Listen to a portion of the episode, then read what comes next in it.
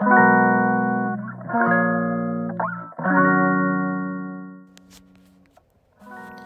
んにちは松田祐介です。妊娠や出産に関わる麻酔酸化麻酔を専門にする麻酔会をやっています。このチャンネルでは診療や研究そして学会活動などを通じて学んだり考えたりしたことを発信していきます。さて本日のお題ですけれどもちょっと分娩のことについて昨日から、ま引き続きというところでお話しさせていただこうかと思いますえっ、と今日のテーマは誘発分娩なんですけれども結構ですね日本における誘発分娩と私以前働いていたカナダにおける誘発分娩って結構ニュアンスが違うんですよ。で私のまあメインの仕事が酸化麻酔ということもあっていわゆる無痛分娩あの硬膜外って呼ばれてる鎮痛で背中からの麻酔でお腹の陣痛の痛みを取るっていうものなんですけれども日本でその話をするとそれをやるために分娩誘発をするかしないかっていうのがよく議論になるんですね。で一方でじゃあその僕が研修してたあのカナダの病院ってどういう感じだったかっていうとほとんどその日中の分娩っていうのは誘発なんですよ。ちょっと数字として具体的に何パーセントっていうのはないんですけれどもちょっと前のアメリカの方のデータ見るとえっ、ー、とですね1990年代に分分娩誘発の比率が9.5%だったのが20年後の2010年には23%になって直近の2020年のデータだと31.37%っていうデータがあるんですね。でこれ分母があの生まれた子どもの数とかお母さんの人数なのであと向こうあのアメリカとかの帝王切開の比率も大体30%ぐらいなんですね。でそれを加味するとおそらく半分ぐらいが分娩誘発なんじゃないかなっていうような印象があるこの数値から読み解けるんですね。でそれって僕がいたその施設での診療が大体の半分ぐらいがま分娩誘発って言われたらああまあそうだよねって納得できるような数字なんですよ。で日本でのその分娩誘発とその無痛分娩の議論が出る時にも問題なのはっていうかその論点がすごくあの北米と違うのは日本だと無痛分娩をするから誘発しましょうっていう論理になるんですけども向こうは別に無痛分娩をしするとかしないとか関係なしに分娩誘発をあの積極的にやりたいっていうのがあるんですね。まあ、いろいろんなことが絡むのでなんでその向こうだとその分娩誘発がっていうふうなのもあの一言で言うのは難しいんですけれども一つは分娩が向こうってその集約化って言ってすごいたくさん一つの病院でお産をするんですよ。で日本で一番出産してる病院っていうのは熊本にある福田病院っていうとこで年間3,000分娩ぐらいしてるんですね。年間3,000ってことは、まあ、単純計算で1日10人弱ぐらい生まれてる感じなんですよ。で2番目がちなみにあの私の働いてる病院のすぐ近くにある愛和病院ってところでそこでもが確か2500ぐらいかな。なんで1日67人8人ぐらい生まれてるようなペースなんですね。ただそういったところでの分娩とその私以前いたそのカナダでの分娩って大きな違いが一つあって日本だとできる限り出産は日中に終えるように誘発をしたいっていうのが産婦人科の先生のあの意図なんですよね。なんで結構その分娩誘発とか朝の7時とかから始めてあのまあ、勤務が終わる5時ぐらいまでに出産ができるといいなっていうような形で予定を組むことが多いんですけれどもカナダの場合は分娩誘発で薬が始まるのが僕いた施設は2時とかお昼の2時とか3時なんですよ。だからそうすると生まれるのが夜中の12時ぐらいになったりとかするんですね。でここをまあ面白いって言い方変ですけどもあのカナダは私のいたそのオンタリオ州ってところはいわゆる分娩費用とか入院にかかる医療費はタダなんですね。なので患者さんの負担はゼロなんですよ。で一方夜中の12えっ、ー、と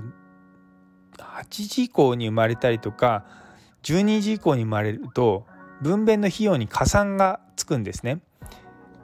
それで向こうの産婦人科の先生とかは、まあ、麻酔科もそうなんですけれども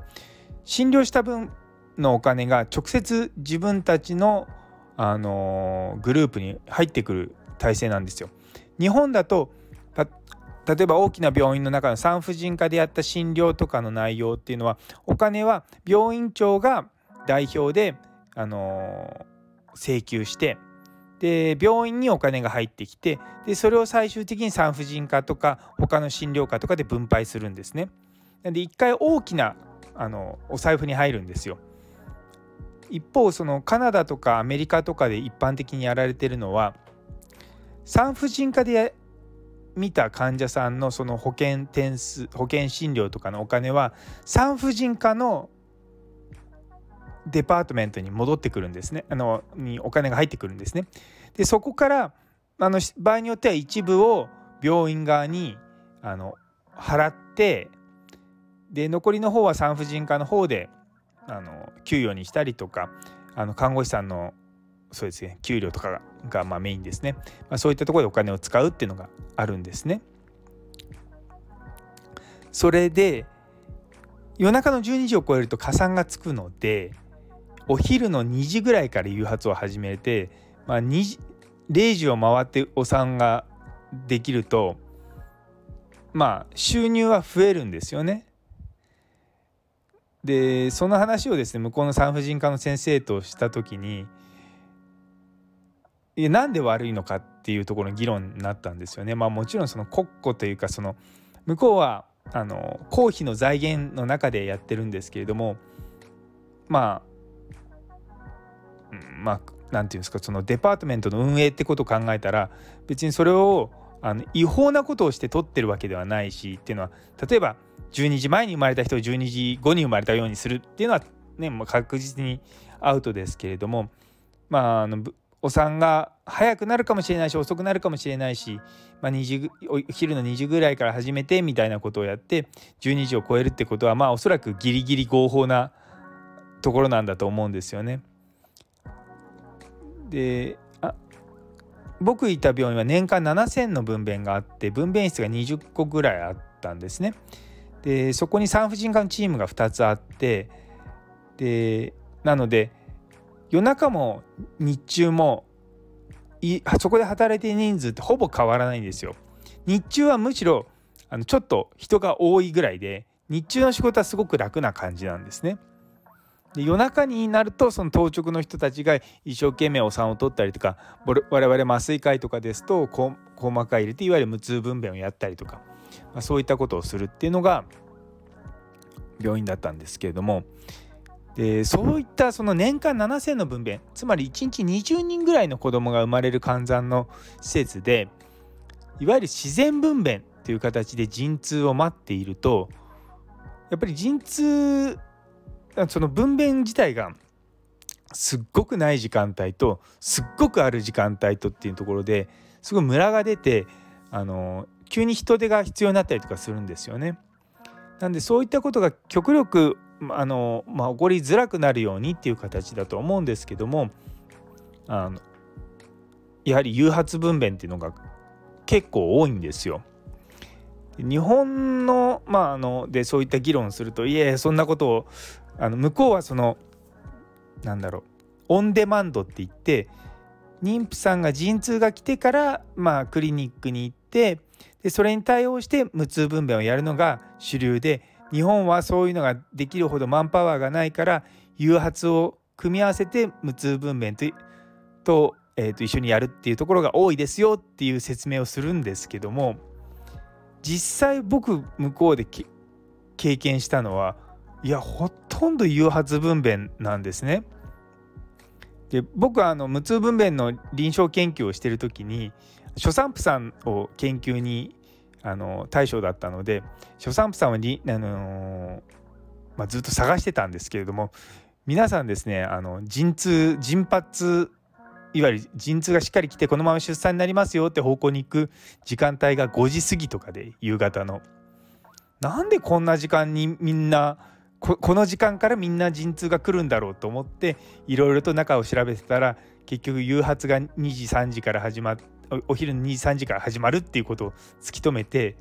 あの向こうの産婦人科の先生と話した記憶があるんですね。でそれをまあサポートするかのように実は今アメリカとかの産婦人科の方でよくある研究が妊娠39週で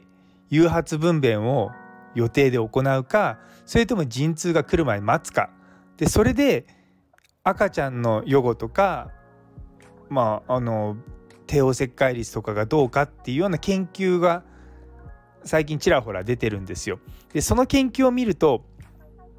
39週で誘発分娩した方が赤ちゃんもいいしお母さんも帝王切開率が少ないみたいな研究結果が出てるんですね。それってあの正直な話向こうの先生たちの臨床を裏付けるようにあの、まあ、すごく都合のいいって言い方は悪いかもしれないですけど、まあ、そういった研究なんですよ。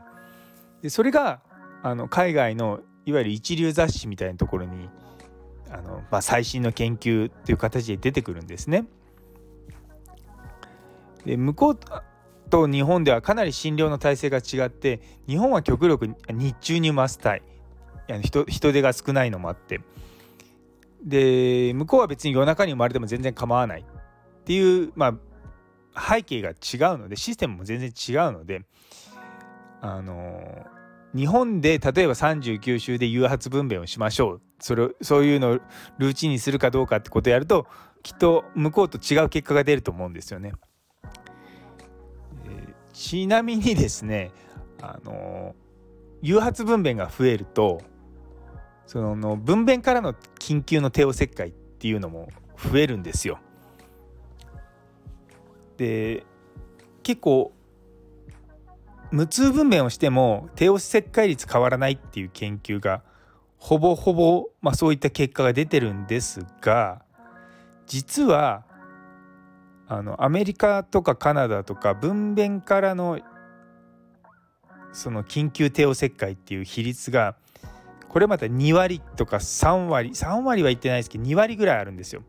じゃあ一方日本でその分娩途中からその緊急で帝王切開になる頻度ってどれぐらいかっていうと15%あったら高いって言われます。だいたい10%ぐらい低いところ5%とかだそういう感じです。だからもともとの数字がその30%とか 20%, 20とかの数字が例えばそれが16%になったでごめんなさい20%の比率が24%になってもまあプラス20%の増加なんですよね。だからそういったのって統計をするとあまり有意差は出ないんですよ。でも例えば同じ4%の差でも5%のと9%っていうのはほぼ倍違うわけですよ。そうすると統計的な優位差が出るんですよ。だからそうなってくると日本で同じようなその研究の結果を見ると無痛分娩すると帝王切開増えるっていう表現に近くなるんですよ。ただそもそもの帝王切開の頻度が少ないっていうのもあるので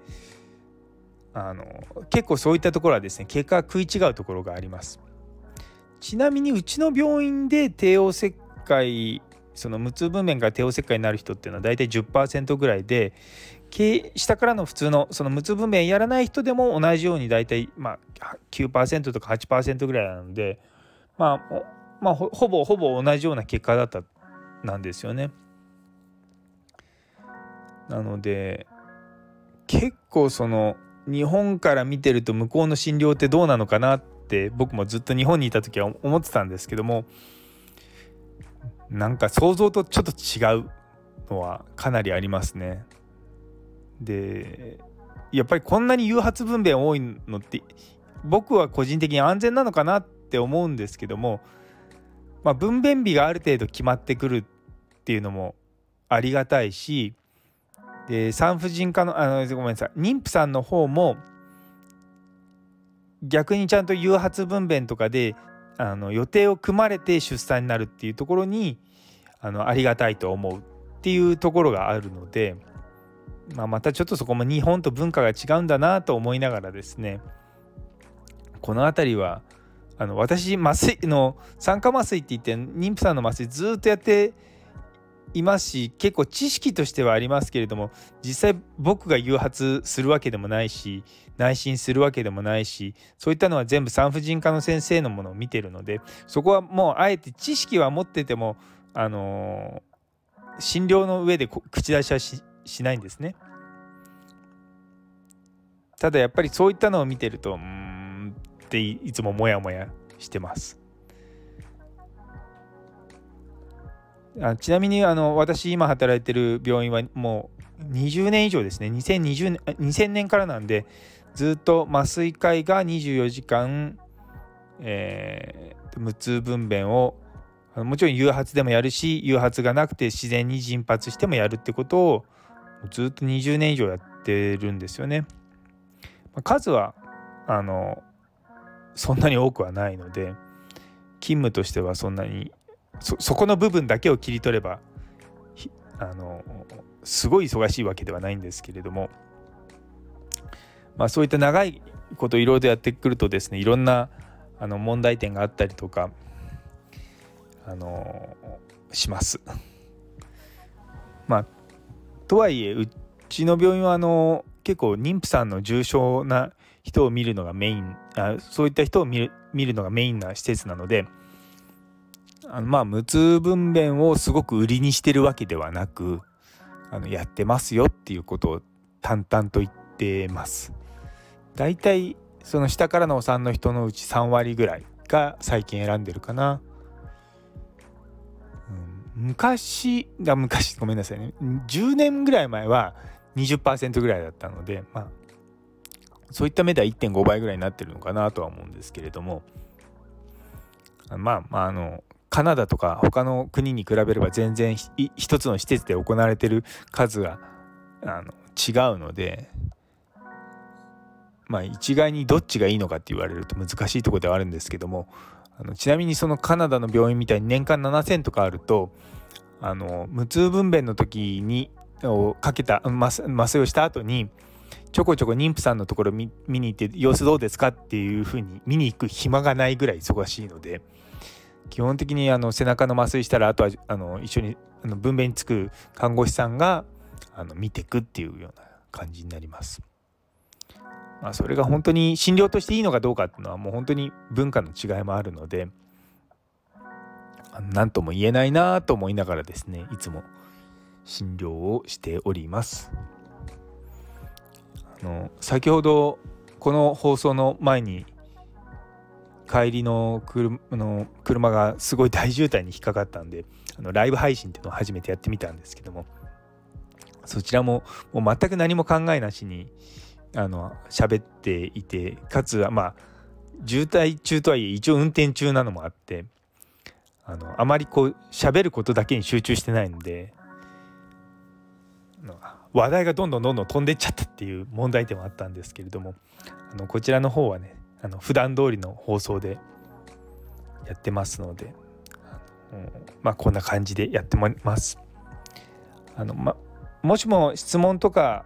疑問とかこういったことを気になります全然素人質問とかでもいいですしあのレターとかでもコメントでも質問いただけると嬉しいです。で皆様から結構ですねいいねとかもいただけるようになってきて先ほど見たらあのいいねが150超えましたってのとあの放送ん？総再生回数が600回超えたっていうのがあってや本当にありがたいなって思いますなのでねまああのもうそろそろですねあの始めて1ヶ月ぐらいなんですけれども毎日毎日欠かさずやっておりますのであの引き続きどうぞご支援のほどよろしくお願いいたします。それでは皆様の一日が素晴らしい一日でありますように。それではまた。